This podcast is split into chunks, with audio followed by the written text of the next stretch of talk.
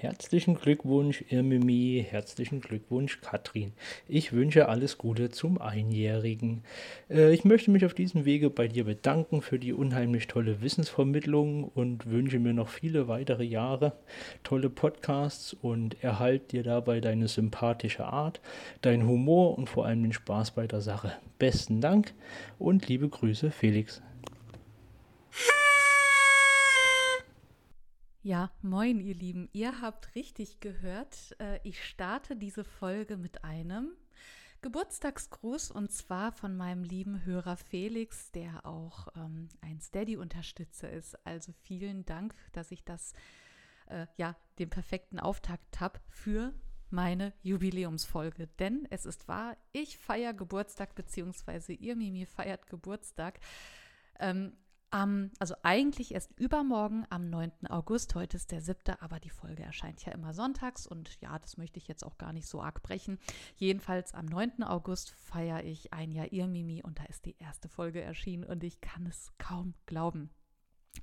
Ja, was erwartet uns heute in dieser Jubiläumsfolge? Also es soll ja auch ein bisschen was Besonderes werden und ähm, dann dachte ich mir, ja, Vielleicht können wir zusammen ähm, in einem ersten Teil einfach mal so ein bisschen zurückblicken. Was hat das Jahr gebracht? Was ist passiert? Und wie habe ich mich gefühlt? Wie habt ihr euch gefühlt? Und ähm, in meinem Newsletter hatte ich ja auch dazu aufgerufen, dass ihr mir sehr, sehr gerne mh, hm, was zuschicken könnt, sei es, äh, seien es ähm, Geburtstagsglückwünsche oder einfach ähm, einfach ein Statement, wie ihr zur Geschichte steht, was euch das Mittelalter bedeutet, die Geschichte und so weiter. Und tatsächlich habe ich ein paar unglaublich liebe Zuschriften bekommen, beziehungsweise MP3s bekommen. Unter anderem von Felix, den ihr im Intro gehört habt. Und ähm, das möchte ich auch ein bisschen auf die Folge verteilen und ein bisschen diese O-Töne verteilen. Und ich hoffe, euch macht das auch so viel Spaß wie mir. Ja, in einem zweiten Teil möchte ich jetzt aber auch gar nicht das Fachliche so vernachlässigen. Deswegen mh, mm, möchte ich diese Chance so nutzen, also jetzt wie gesagt keine reguläre Folge machen, wo ich mir ein Thema aussuche und das dann hier zum Besten gebe. Ich dachte mir, das passt doch ganz gut, dass ich die vergangene Woche durch Sachsen-Anhalt gekurvt bin. Mm, ja, wie es sich gehört mit dem 9-Euro-Ticket. Mhm, ich dachte, ich ähm, mache da mal mit. Und ja, dann bin ich auf jeden Fall durch ein paar Städte in Sachsen-Anhalt gegurkt und das war wirklich so wunderschön. Ich habe so tolle Städte besucht. Und an dieser Stelle wollte ich eben auch die Chance nutzen und euch aus jeder Stadt, in der ich war, einfach mal so ein bisschen was zum Besten geben. Denn diese Städte waren vor allem eins unglaublich mittelalterlich. Ja, und bevor wir in diese besondere Ausgabe starten, möchte ich aber noch dem lieben Martin danken. Und zwar ist Martin der neueste Unterstützer bei Steady. Also an dieser Stelle tausend Dank und äh, ich freue mich. Und hey, du hast es in die Jubiläumsfolge geschafft. Ja, ich habe so ein bisschen drüber nachgedacht. Ähm, ja, was ist eigentlich in diesem Jahr passiert und äh, wie habe ich angefangen? Und ähm, ja, das soll jetzt gar nicht so furchtbar viel sinnieren werden. Ähm, und vieles könnt ihr natürlich auch in meinem Trailer nachhören, aber ich wollte doch noch mal so ein bisschen rekapitulieren, äh, denn ja, immer noch kommen manchmal so, haben manche Menschen ein bisschen Schwierigkeiten, Irmimi irgendwie auszusprechen, beziehungsweise irgendwie stellen sich dann doch die Frage, Irmimi, was bedeutet das? Und mh, mm, die Geschichte drumherum ist vielleicht auch, ja, ganz interessant, denn äh, wie ich es schon oft betont habe, Irmimi ist ja eigentlich ein Namens, äh, Quatsch, ein Arbeitstitel und viele fragen sich ja, Irmimi, was hat das mit Mittelalter zu tun? Also, ne, also dieser, dieser Wink ist nicht so ganz klar. Mm, es war einfach so, dass ich äh, nach meinem Studium der Mittelalter- und Renaissance-Studien im Marketing gelandet bin als Quereinsteigerin und ähm, ja, ich hatte dann ja lange Zeit ähm, oder gefühlt eine lange Zeit auch einfach gar keinen Berührungspunkt mehr mit Geschichte und dem Mittelalter. Mhm dann dachte ich damals irgendwie, als ich da so saß, ach Mann, äh, irgendwie andere wollen irgendwas mit Medien machen und das mache ich ja jetzt eigentlich, aber eigentlich will ich doch nur irgendwas mit Mittelalter machen und deswegen hatte ich auch mal irgendwie einen Blog gestartet, wo ich dachte, ja, hier kann ich ja ein bisschen was schreiben darüber, was ich im Studium gelernt hatte. Naja, und dann lag das alles doch irgendwie brach mit einer 40-Stunden-Woche und mit anderen Verpflichtungen und dann ist das irgendwie eingeschlafen. Und dann 2021, also vor einem Jahr ungefähr, ähm, war ich dann eine Woche in Urlaub, da war ich wirklich im vollkommenen Nichts im Rheinland-Pfalz und habe mich da einfach wirklich ähm, an den See gesetzt, weil ich einfach mal ein bisschen Zeit für mich brauchte und habe mir mal alles durch den Kopf gehen lassen. Wofür habe ich eigentlich studiert? Was bedeutet mir das Ganze? Und ähm, dann ist mir eingefallen, dass ich ja mal irgendwie diesen Blog angefangen hatte mit dem Arbeitstitel Irgendwas mit Mittelalter. Und dann dachte ich mir, ach, ich nehme die Kurzform, ihr Mimi, das klingt süß, das ist vielleicht ein bisschen eingängig, das hat vielleicht diesen Seitenbacher-Effekt. Und dann dachte ich, komm, nehme ich so, einpacken, mitnehmen. Und wie gesagt, detailliert könnt ihr gerne alles im Trailer nachhören oder eben auch auf meiner Seite, auf der Über mich-Seite, da stelle ich das auch alles ein bisschen vor. Auch zu meinem Lebenslauf, wen es interessiert. Hm.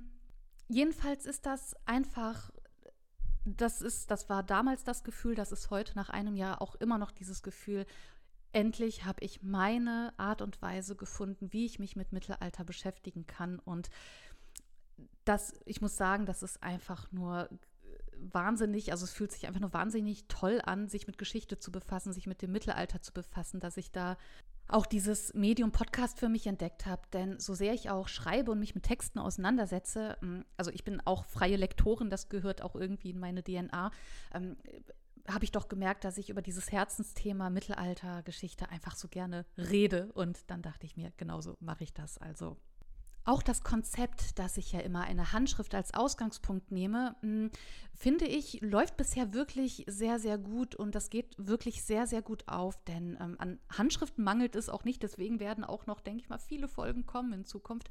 Hm, ich hatte auch erstmal ein bisschen Bedenken, dass es dann doch vielleicht etwas, äh, dass ich mich da viel einschränke, aber ich habe wirklich in diesem Jahr gemerkt, diese ganzen Geschichten, die man um eine Handschrift herum eben erzählen kann, hm, die haben es, also die sind so spannend, die haben es so in sich und deswegen denke ich, dass das Konzept, für das ich immer noch stehe, auch einfach so weiterführen werde und ja, Entwicklungen werden natürlich auch kommen, aber dazu später mehr.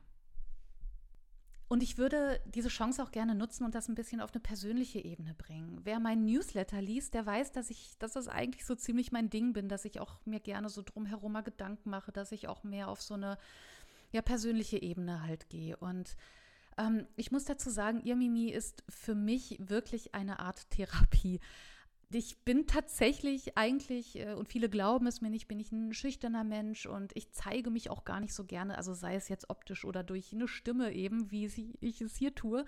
Mm. Und das war wirklich eine Herausforderung für mich, aber am Ende überwiegte einfach so dieses, diese Leidenschaft für dieses Thema. Und ich bin nach, also nach und nach so krass aus meiner Komfortzone rausgekommen, unter anderem mit ja eurer Hilfe, einfach nur dadurch, dass ich so tolles Feedback bekomme und ähm, euch das offensichtlich gefällt, einfach, äh, also das weiß ich, weil ihr mir äh, regelmäßig schreibt, weil viele von euch mir regelmäßig schreiben. Und dazu muss ich sagen, ich musste an diesen Satz denken, den man auch oft sagt. Also wenn man, wenn ich meine Neffen irgendwie länger nicht gesehen habe, dann denke ich mir auch immer so, mein Gott, seid ihr groß geworden, auch wenn sie Geburtstag haben, mein Gott, seid ihr groß geworden. Und genau dieser Satz ging auch durch meinen Kopf, als ich mir dachte, Mann, bin ich groß geworden, beziehungsweise ist ihr Mimi groß geworden. Und das kann ich nicht nur sagen für die ähm, Zahlen. Also ich muss sagen, ihr Mimi hat innerhalb eines Jahres wirklich, ähm, also für mein Verständnis wirklich viele Hörerinnen und Hörer bekommen und dafür, dass ähm, das nach meinem Empfinden auch ein recht nischiges Thema ist. Also zahlenmäßig bin ich tatsächlich groß geworden, aber eben auch unglaublich, was mein Selbstwert angeht. Und deswegen an dieser Stelle mein erster Dank an euch alle, die mich ähm, ja unterstützen. Also wie gesagt, einfach nur dadurch, dass ihr euch alle zwei Wochen eine halbe Stunde Zeit nehmt und ähm, Ihr wisst es vielleicht nicht, aber äh, oder könnt es nicht nachvollziehen, aber tatsächlich tragt ihr wirklich viel zu dem Ganzen hierbei, indem ihr einfach zuhört.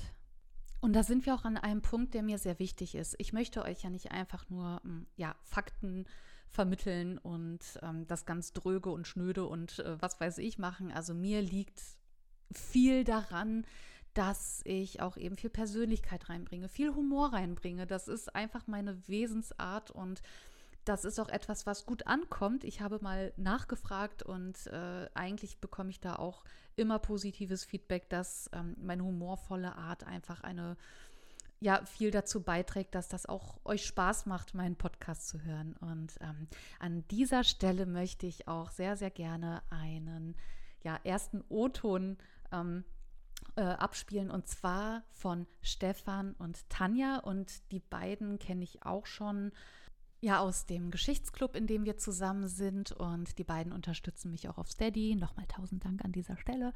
Und ähm, ja, ich würde sagen, spiel das einfach mal ab. Liebe Katrin. Wie? Schon ein Jahr? Wie schnell die Zeit vergeht. Herzlichen Glückwunsch zum ersten Jubiläum. Irgendwas mit Mittelalter.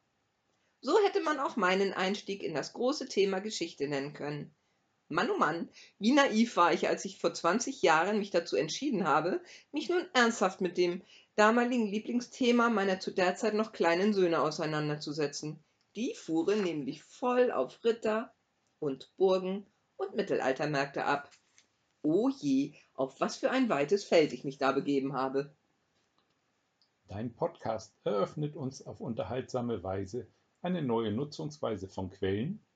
Deine Linkangaben laden dazu ein, den eigentlich für unschöne Sachen wie Hausputz verplanten Abend doch lieber im Internet zu verbringen.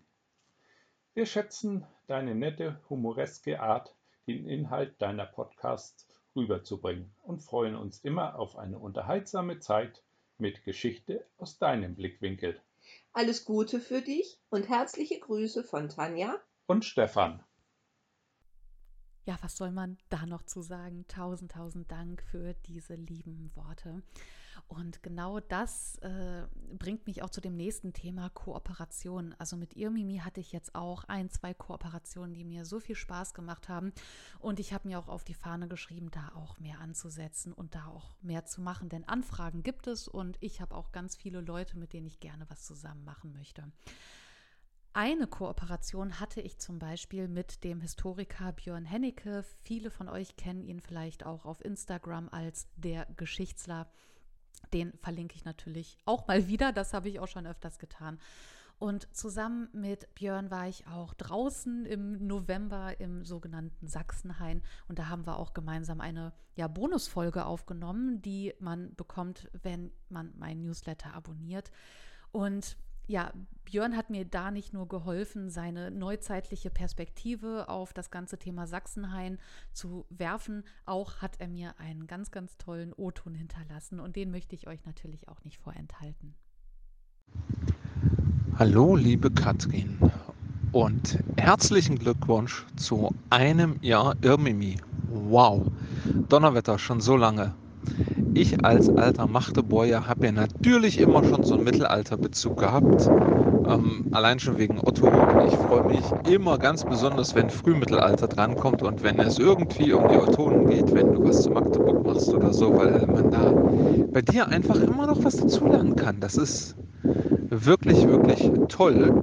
Und ich muss auch sagen, an der Stelle auch mal ein ganz großes Lob an die Art und Weise, wie du das machst und den ja, Spaß mit Geschichte äh, vermittelst, ähm, was definitiv super rüberkommt. Dein Podcast Irmimi war der erste Podcast überhaupt, den ich mir angehört habe.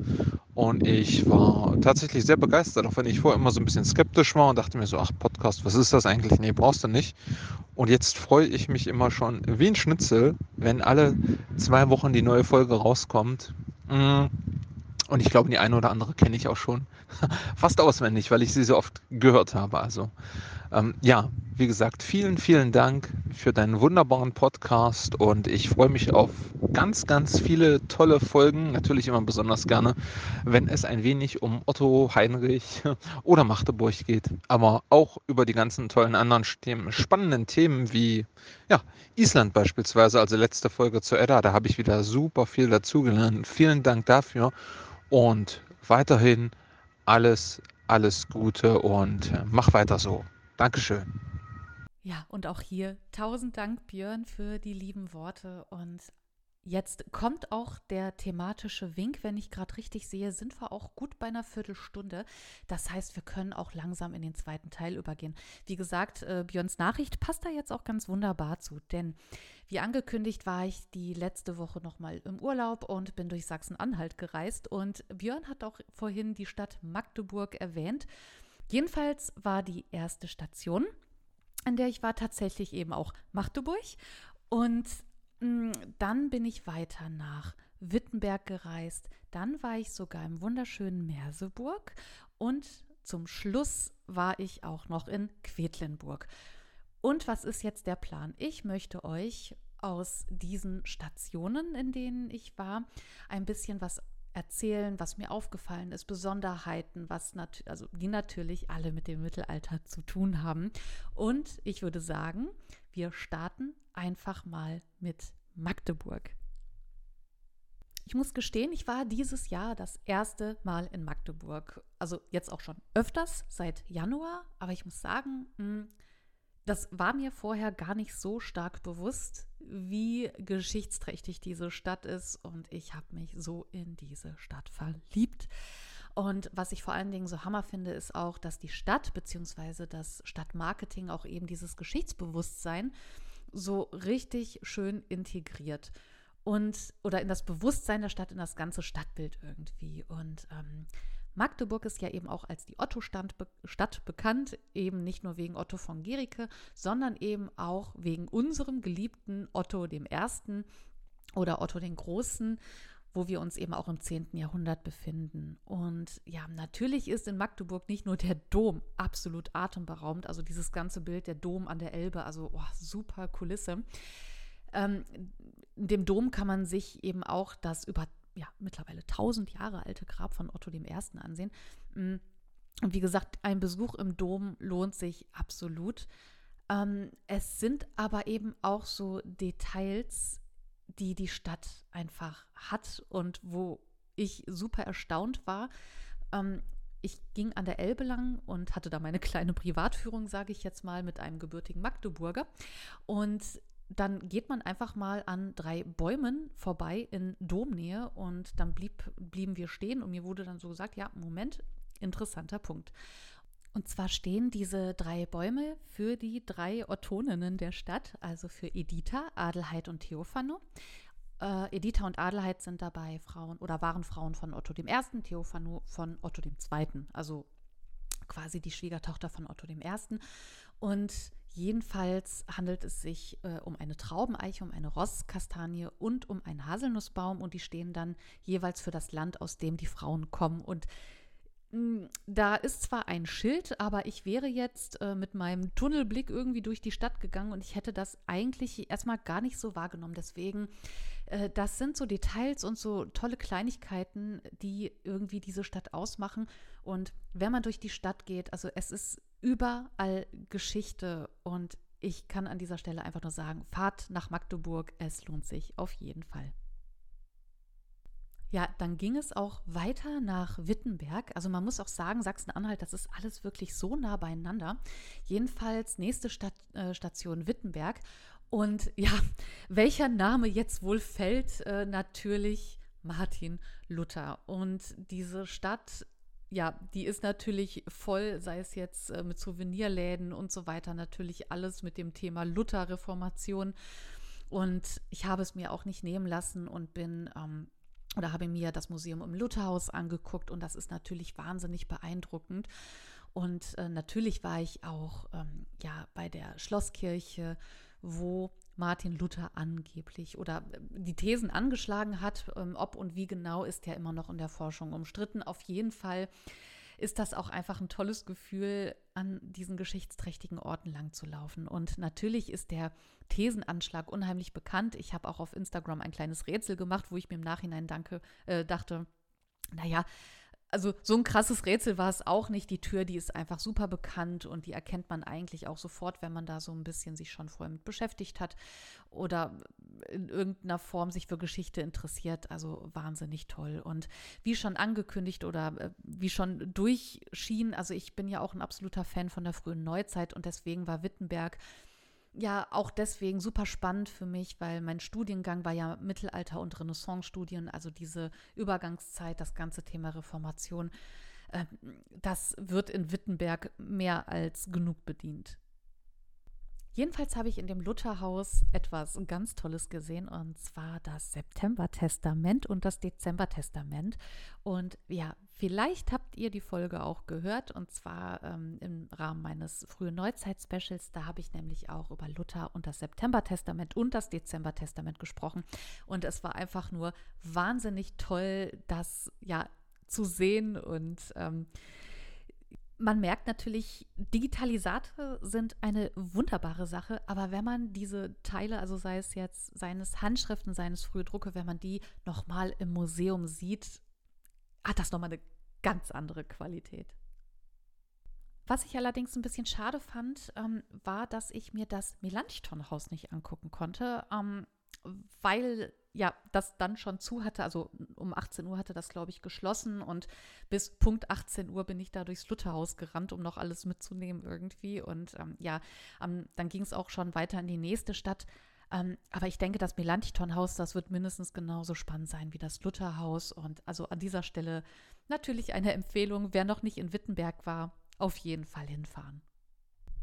Ja, und wir kommen zur nächsten Station. Und zwar ähm, eine Stadt, auf die ich mich ganz, ganz, ganz besonders gefreut habe, und zwar Merseburg. Warum habe ich mich so gefreut? Ähm, wie vielleicht ein paar von euch wissen, liegt, also ja, liegt mir das Thema Zaubersprüche sehr am Herzen.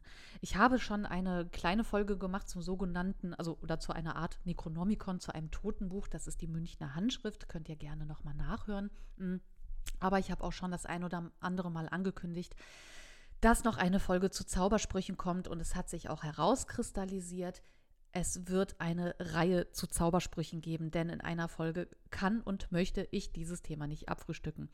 Was hat das mit Merseburg zu tun? Genau, die bekannten Merseburger Zaubersprüche werden auch eine Rolle spielen. Hm, die kamen auch in meiner Masterarbeit äh, ein bisschen vor, aber standen nicht im Fokus. Die sind natürlich super bekannt. Hm, deswegen war dieser Besuch in Merseburg für mich so oder so einfach nur ja eine absolute Offenbarung.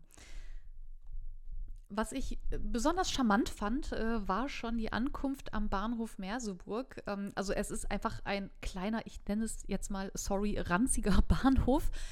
Ähm, aber das äh, Tolle war, da war einfach irgendwie so eine, so eine Pizzeria, so relativ runtergekommen und über dieser Pizzeria, die glaube ich leer stand, wenn ich mich recht entsinne, war ein, waren einfach nur die Merseburger Zaubersprüche aufgedruckt. Also der Bahnhof sah echt bescheiden aus und dann kam dieses ganze Marketing um die Merseburger Zaubersprüche rum. Also das war schon ziemlich widersprüchlich, aber eben auch total spannend, dass die Stadt da eben auch die Zaubersprüche anscheinend gerne heranzieht. Mhm.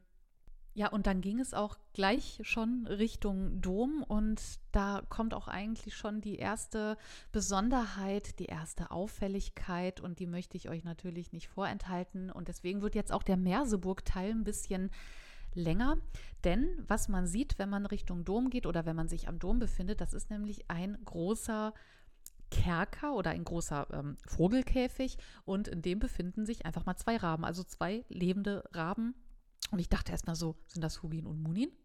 Und ich wollte natürlich sofort wissen, warum zum Teufel sind hier zwei Raben und warum leben die und was hat das überhaupt zu bedeuten? Und deswegen habe ich natürlich ein bisschen nachgeforscht und nachgelesen. Und zwar ähm, sind diese beiden Raben verbunden mit einer Sage, die im 15. Jahrhundert spielt und die möchte ich euch gerne erzählen.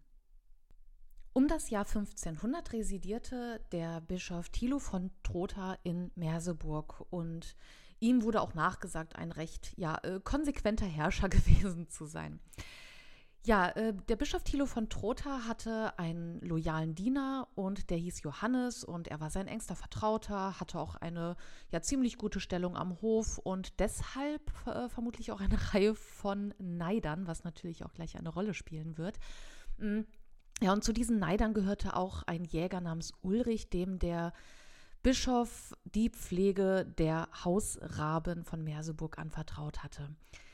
Eines Tages verschwand allerdings aus den Gemächern des Bischofs sein ja sehr kostbarer Ring. Niemand außer ihm und äh, also außer dem Bischof und seinem Diener Johannes äh, allerdings hatte Zugang zu diesen Gemächern. Einige haben dabei des oder gerade deswegen Johannes verdächtigt, diesen Ring gestohlen zu haben. Johannes beteuerte immer wieder, er wüsste von nichts, er war es nicht und ähm, über den Verbleib äh, des Ringes hat er keine Ahnung und der Bischof vertraute Johannes auch zunächst, allerdings nur so lange, bis sein Neider Ulrich auf folgende Idee kam. Er war nämlich sehr bemüht, ähm, eben auch äh, in die Gunst des Bischofs zu steigen und sah hier auch die Gelegenheit gekommen, Johannes loszuwerden. Und da er eben für die Raben verantwortlich war, ähm, hat er den Raben die Worte beigebracht, Johannes Dieb. Eines Tages hörte der Bischof, wie ja, der Rabe eben diese ähm, Worte sprach und sah dies, ja, wie, es damals nicht so ganz unüblich war, eben als Gottesurteil an. Und ähm, ja, das endete eben damit, dass ja der Bischof eben auch befahl, Johannes auf der Stelle zu enthaupten, also seinen ja treuen Diener und Freund Johannes. Dieser ja beteuerte noch mal kurz vor seinem Tod eben den Ring nicht gestohlen zu haben, doch der Bischof glaubte ihm nicht und hielt an seinem Urteil eben auch fest. In seinen letzten Worten rief Johannes noch, er werde, äh, nachdem sein Kopf gefallen äh, sei, noch zum Zeichen seiner Unschuld die Hände gen Himmel richten und äh, drei Schritte laufen. Und so geschah es auch laut der Sage. Bischof Thilo beschlich dann ein ungutes Gefühl, aber mit der Zeit äh, ja verflogen dann eben auch seine Zweifel, auch eben weil äh, der Rabe immer wieder die Worte Johannes Dieb regelmäßig wiederholte. Ja, die Jahre vergingen und da beschädigte ein, ja, wie es der Zufall so will, ein heftiger Gewittersturm das Dach der Residenz und zwar so stark, dass es erneuert werden musste und bei den Reparaturen der Schäden am Dach wurden eben ja in der Siegel, wurde der Siegelring im Nest des Raben gefunden, den der Jäger Ulrich dort versteckt hatte. Ja, und der Bischof war untröstlich. Er bereute es so natürlich auch, dass er seinen guten Freund und seinen treuen Diener, ja, und eben engsten Vertrauten, ja, unschuldig hat hinrichten lassen. Und zur Mahnung an alle künftigen Herrscher, nie wieder ein Urteil im Jähzorn zu fällen, errichtete er im Schlosshof zu Merseburg einen Rabenkäfig, und zwar den, ja, den ich eben auch in Merseburg gesehen habe. Und ähm, heute ist dann allerdings nicht nur ein Rabe vor Ort, ähm, sondern äh, hat, er hat auch eine Partnerin an der Seite bekommen. Und ja, diese beiden Raben begrüßen einen, wenn man dann in Merseburg zum Dom tingelt. Und ich finde die Sage wirklich ganz, ganz, ganz spannend und ähm, ja, trotz aller Brutalität und äh, Zwietracht doch einfach, ja, sehr charmant. Ja, und meine letzte Station war, wie gesagt, Quedlinburg. Und hier, ja, wird einem geschichtsaffinen Menschen sofort auffallen, ähm, hier hat ähm, spiegelt sich unheimlich viel Otto I. wieder, seine Tochter Mathilde und Heinrich I. Und ich habe es mir natürlich nicht nehmen lassen und bin ja in die Domschatzkammer zu Quedlinburg gegangen, habe mir dort den Dom angeguckt und die Krypta in heller Aufregung und dachte mir, super, jetzt kann ich mir mal ja äh, die Gebeine Heinrichs I. angucken. Und ja, wer auch der Meinung ist, dort die Gebeine zu finden, wird sehr enttäuscht. Also da liegt keine Leiche, da ist nichts, ähm, da ist lediglich ein Hinweis darauf, dass Heinrich I. hier begraben war. Da ist man schon enttäuscht. Ich bin da, glaube ich, auch einfach mit falschen Vorstellungen ran, weil mir diese ganze Geschichte rund um die verschollenen Gebeine um Heinrich I. ehrlich gesagt gar nicht so bekannt waren. Und ähm, das war eigentlich ganz witzig, weil ich ähm, mit meiner Begleitung auch sehr äh, geschichtsaffin ähm, wir haben dann den Abend äh, damit verbracht, äh, zu spekulieren, ähm, bei einer warmen Milch natürlich, und zu überlegen, ah, wo könnte Heinrich der Erste sein? Und dann wurden so ein bisschen die Detektive in uns wach. Aber nein, äh, wir haben äh, Heinrich den Ersten nicht gefunden. Aber es ist unglaublich spannend gewesen, mh, über äh, die, die Literatur reinzulesen und zur Forschung zu lesen. Die sind nämlich ja seit dem 11. Jahrhundert verschwunden, beziehungsweise gibt es seit dem 11. Jahrhundert keine Spur mehr von den Gebeinen. Mm, allerdings ähm, gibt es natürlich, wie kann es anders sein, es gibt mal wieder einen Bezug zu den Nationalsozialisten, denn ähm, ja, Namensvetter Heinrich Himmler ähm, hat seinen Namensvettern eben auch, äh, also Heinrich I. unheimlich abgefeiert und ähm, hier gibt es auch super viele ja, Artikel und äh, Texte darüber. Und ähm, die Nationalsozialisten waren dann auch auf äh, Befehl Heinrichs auf der Suche nach den Gebeinen und ja, erfolglos und zumindest so viel wie wir wissen. Und ähm, ist auf jeden Fall ein super spannendes Rätsel. Also falls einer von euch Langeweile hat und sich denkt, ja, ich habe mal Bock nach ein paar Gebeinen zu suchen, also gar kein Problem. Äh, mit Heinrich I. habt ihr nicht nur viel Literatur und äh, viele Rätsel. Ähm, ich denke, da habt ihr auf jeden Fall auch ein bisschen was zu tun. Also sagt Bescheid, wenn ihr sie gefunden habt. Ja, und was mir vor allen Dingen nochmal so viel Freude gemacht hat und äh, worüber ich nochmal viel nachgedacht habe, jetzt speziell äh, was die Gebeine auch angeht, das war einfach, ähm, wie, wie diese ungelösten Sachen der Geschichte und dieses Geheimnisvolle, wie neugierig das auf Geschichte macht, wie neugierig das auf das Mittelalter vor allen Dingen macht. Und das sind diese nicht greifbaren Dinge, die diese Epoche einfach nur so richtig ähm, faszinierend machen. Andererseits sind es aber auch gerade die, ähm, ja, die aufgeklärten Dinge, die Dinge, die wir wissen, die das Mittelalter natürlich zu dem machen, wie wir es heute wahrnehmen. Und ich denke, es ist einfach diese Mischung aus ungelösten Sachen, aus diesen Rätseln, aber eben auch aus den Sachen, die wir wissen, die diese Epoche für mich einfach so unheimlich faszinierend und spannend machen. Und äh, auch hier natürlich gerne eure Gedanken dazu.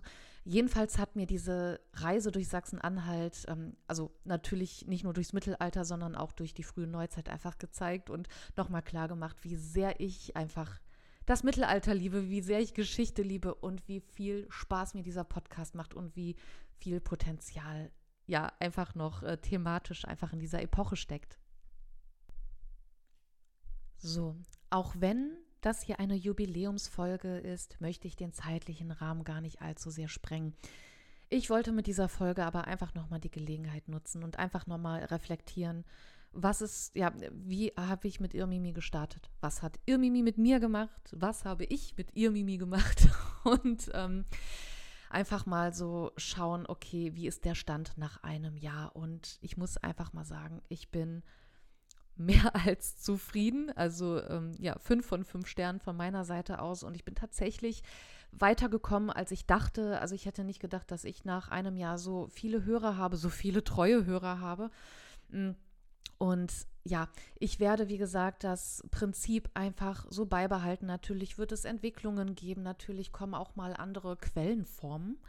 Also ich möchte natürlich den Fokus weiter auf Handschriften haben, aber ich habe mir vorgenommen, ich möchte auch mal so ein bisschen drumherum gucken auf andere Zeugen der Geschichte, sei es irgendwie Museumsexponate hm, oder generell, ähm, wie kann man Geschichte vermitteln. Aber das ist alles auf jeden Fall etwas, was in, ja, worüber ich mir Gedanken mache und ähm, ja, ich möchte natürlich auch weitere Formate nutzen. Also auf Instagram geht es langsam wieder voran. Also ich mache wieder ein bisschen mehr. Ich möchte auch meinen Handschriftenkurs endlich mal ähm, bald anbieten und ähm, ja, ich möchte einfach mehr in die Richtung Geschichtsvermittlung gehen, Wissensvermittlung gehen und ähm, da wird auf jeden Fall noch ein bisschen was kommen und da sehe ich auch positiv in die Zukunft. Auch möchte ich, ähm, wie bereits angekündigt, ähm, vielleicht auch mehr Specials machen. Ich hatte ja das frühe Neuzeit-Special und es kommt das Zaubersprüche-Special. Und da bin ich auch total gespannt und freue mich auch total jetzt schon auf die Vorbereitung. Und ja, an dieser Stelle, ähm, ja, ich möchte auch gar nicht mehr so viele Worte verlieren. Ich möchte einfach nochmal euch allen wirklich tausendfach danken die ihr mir zuhört, alle zwei Wochen eine halbe Stunde und äh, die mir einfach schreiben. Und äh, ihr könnt mir übrigens auch ähm, gerne Themenvorschläge auch mal schicken. Also wenn ihr sagt, so ja, Mittelalter, da hat mich schon immer das und das interessiert, habe aber keinen Bock, das aufzubereiten, kein Problem, mache ich für euch. Deswegen scheut euch nicht, mir auch einfach Themenvorschläge zu schicken. Und ja, zum Abschluss möchte ich auch noch mal eine letzte MP3 abspielen, beziehungsweise einen letzten O-Ton. Und der kommt von meinem ersten Steady-Unterstützer, also ja, Unterstützer Nummer eins, und zwar dem lieben Ralf Grabuschnik. Äh, den Fun Fact habe ich schon erzählt, denn ich war auch die, witzigerweise die erste, die, in, ja, die ihn bei Steady unterstützt hat und in den Club eingetreten ist. Und, oder in seinen Geschichtsclub und ähm, den verlinke ich natürlich. Und ähm, deswegen, ja, dachte ich, es wäre ganz nett, wenn ich seinen O-Ton auch nochmal hier abschließend anbringe. Und ja, im Sinne der Geschichte bleibt mir wie immer nichts anderes zu sagen als immer schön zurückschauen. Mann, Mann, Mann. Da dreht man sich einmal kurz weg und plötzlich ist ihr Mimi ein Jahr alt. Unfassbar. Ja, also, liebe Katrin, alles, alles Gute zum Geburtstag. Ich habe nichts zu sagen zu den Fragen, die du im Newsletter ausgeschickt hast, die du gern von deinen Hörenden gehört hättest. Außer, mach weiter so. Ich finde es großartig, was du hier im letzten Jahr aufgezogen hast. Ich wünsche mir ganz, ganz viele neue Folgen und weitere Jahre mit ihr Mimi und glaube, damit stehe ich nicht ganz allein da. Also danke und bis bald.